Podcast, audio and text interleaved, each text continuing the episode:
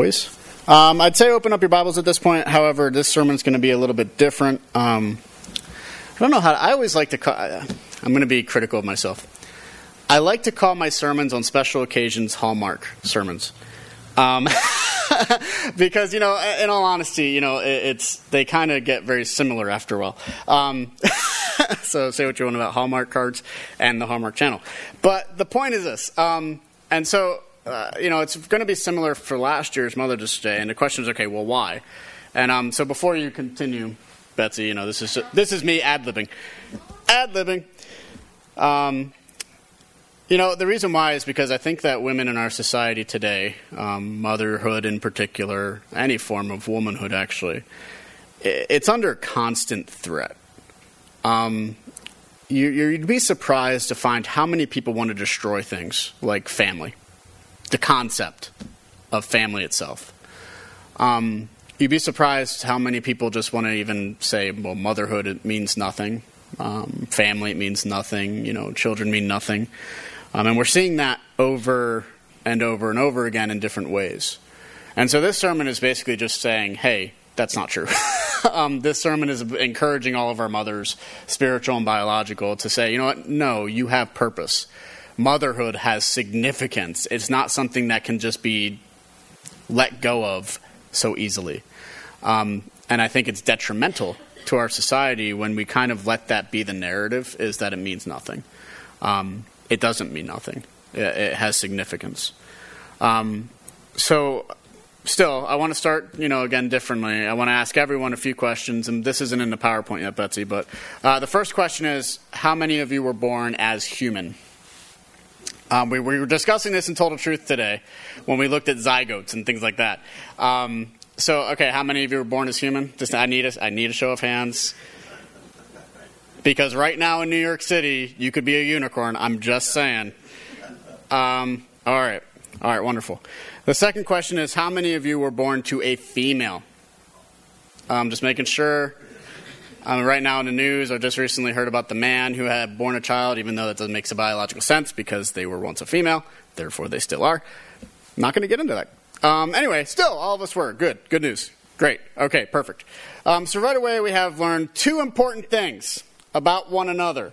Um, the first thing is, and perhaps the most important thing to some, is that we are all, in fact, human. The second thing that we have learned about each other is that we all have mothers. all of us. And well, this is important information today because today, as we all know, we take time in our society to celebrate mothers, our mothers, um, the ones who bore us, who gave birth to us, the ones who we sometimes idolize, while at the same time, ones we sometimes get flustered by. Dan, don't say it.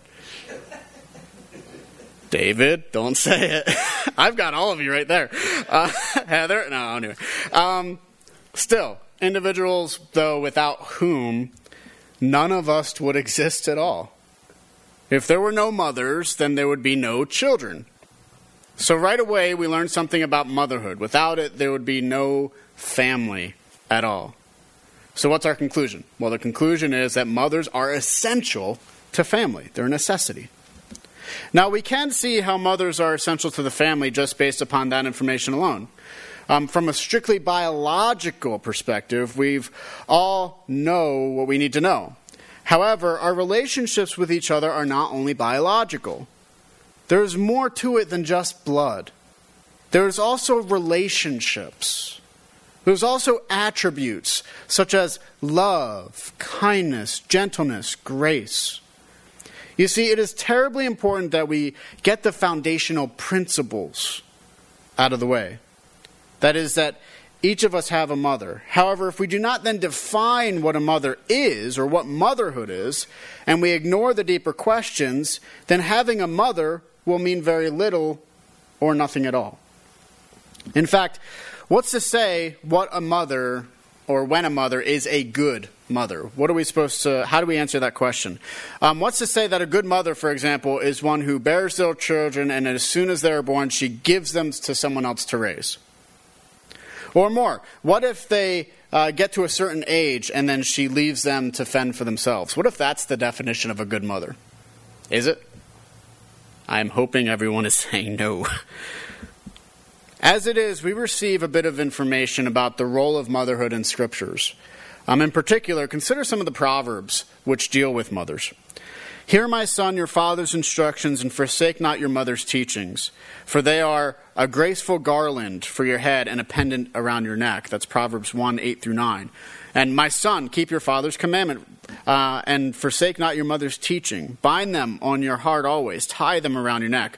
When you walk, they will lead you. When you lie down, they will watch over you. And when you awake, they will talk with you. Proverbs 6 20 through 22. Let your father and mother be glad. Let her who bore you rejoice. Proverbs the 23 25. So, from these verses, we learn that a mother is one who teaches. Now, this is logical. From the earliest times in a person's life, one learns, really in the end, most from their mothers. We learn many of life's lessons from our mothers how to behave, how to communicate, how to be kind, to love, how to sacrifice for others. I mean, motherhood, by definition, that is the case sacrifice. However, there is more than even these things. Um, consider what we read toward the end of Proverbs the words of King Lemuel, an oracle that his mother taught him. What are you doing, my son?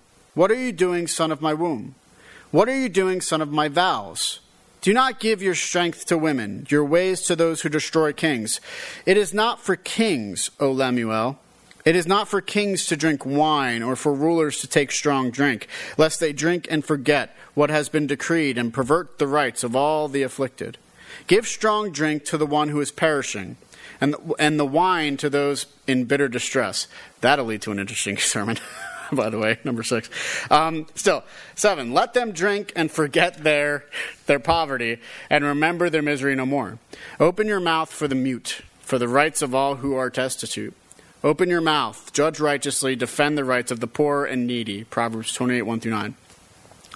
Now, in these verses, we see how the mother of the king taught her son core values of life. In other words, mothers do not only teach proper etiquette, they do not only, only teach, let's say, how to sew or to cook or plant. Even in a time when women didn't have the rights that they have today in our own society, they still were teaching poor, core principles of life how to be just, how to be wise.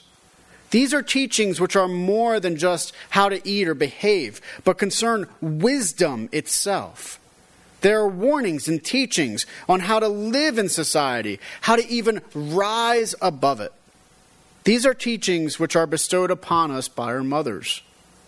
Likewise, these teachings are not only ones which are done um, in our youth. But as we grow older, they remain with us. They are to be carried around with us because true wisdom does not break down with age, it ripens with age. It should be of no surprise to us then that it is both mothers and fathers whom we are to obey Though fathers do have a particular role, as do mothers, in the overall schematic of the family, the truth is both teach us core tenets of life, which help us navigate the world around us. Yet, that requires mothers to do something rather important. It requires them to learn from their mothers and their mothers. It requires them to seek wisdom themselves. The goal for seeking wisdom isn't only for our own personal benefit. Instead, it reminds us that we seek wisdom for those who are coming after us. Because those who come after us will learn a great deal, and it is a mother's responsibility to continue to learn as well, to continue to, teach, to seek out wisdom and truth, which is essentially ageless. ageless. Indeed, when we consider a mother, there are numerous gifts and encouragements. Consider a few of the final verses from Proverbs. Strength and dignity are her clothing, and she laughs at the time to come. She opens her mouth, and with wisdom and the teaching of kindness is on her tongue.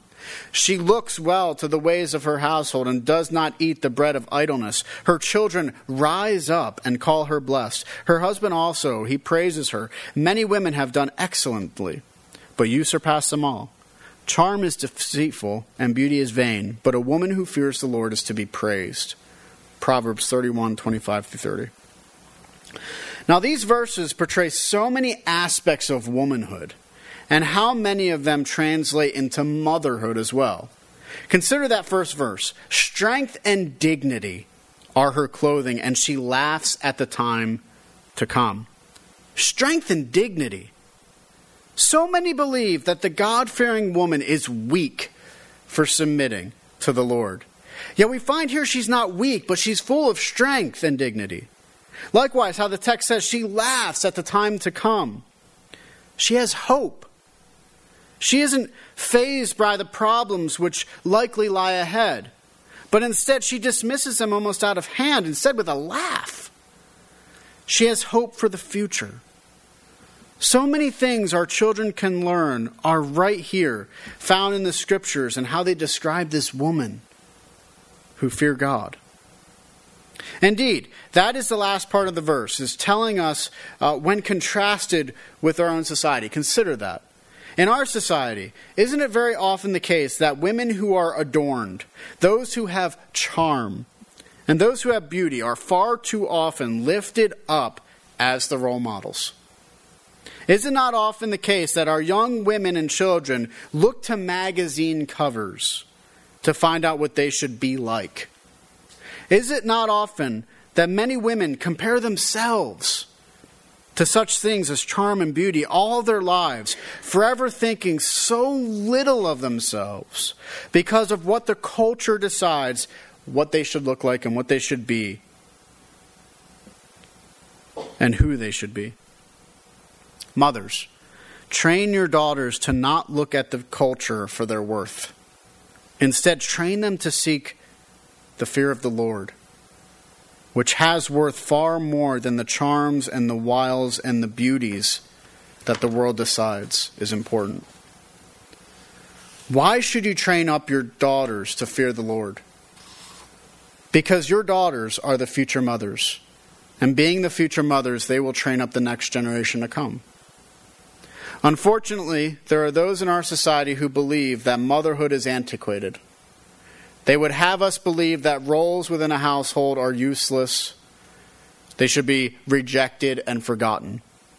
And yet, when we consider motherhood thus far from the scriptures, it paints us a picture of individuals who are necessary for the betterment of the human race. Yet, in order for this to be the case, it requires mothers to remain faithful to God and what God has called them to do and God has called them to be. It requires our mothers to not give into the secular culture which says that all the hard work that they put into their children is worthless. And that's told too many times. It requires mothers to stand firm against the generational lie which says that they have no purpose as mothers. It requires mothers to continue on in steadfastness, being obedient first to God in raising their children. But it would be a flawed discussion if we didn't also ask another question. We've dealt with biology, but let me ask how many of you, uh, for a sign of hands, have been influenced by a woman who was not your mother? And really? Come on. You've all been influenced by someone who wasn't your mother. Um, nice try. How many of you had or even still has a woman in your life that is not of your blood, but who is faithful to God. Someone you can emulate or have emulated and learn or learned from. Anyone? Got a few? Once or twice? I think we can all raise our hands to this question. I know I have many women in this congregation who I can look to and say, I have learned so much from you. And there is so much more to learn from you. How is this possible? Well, much of it has to do with the fact that the church itself is designed to be a body and a family. Consider what Paul writes to Timothy Do not rebuke an older man, but encourage him as you would a father, younger men as brothers, older women as mothers, younger women as sisters, in all purity. You see, Timothy is encouraged to receive those within the congregation as family members those who are older as parents, those who are younger as siblings. So it is when we consider each woman in this congregation, and as you consider yourselves, do not neglect that God has called them, called you, to fulfill a motherly role even in this congregation.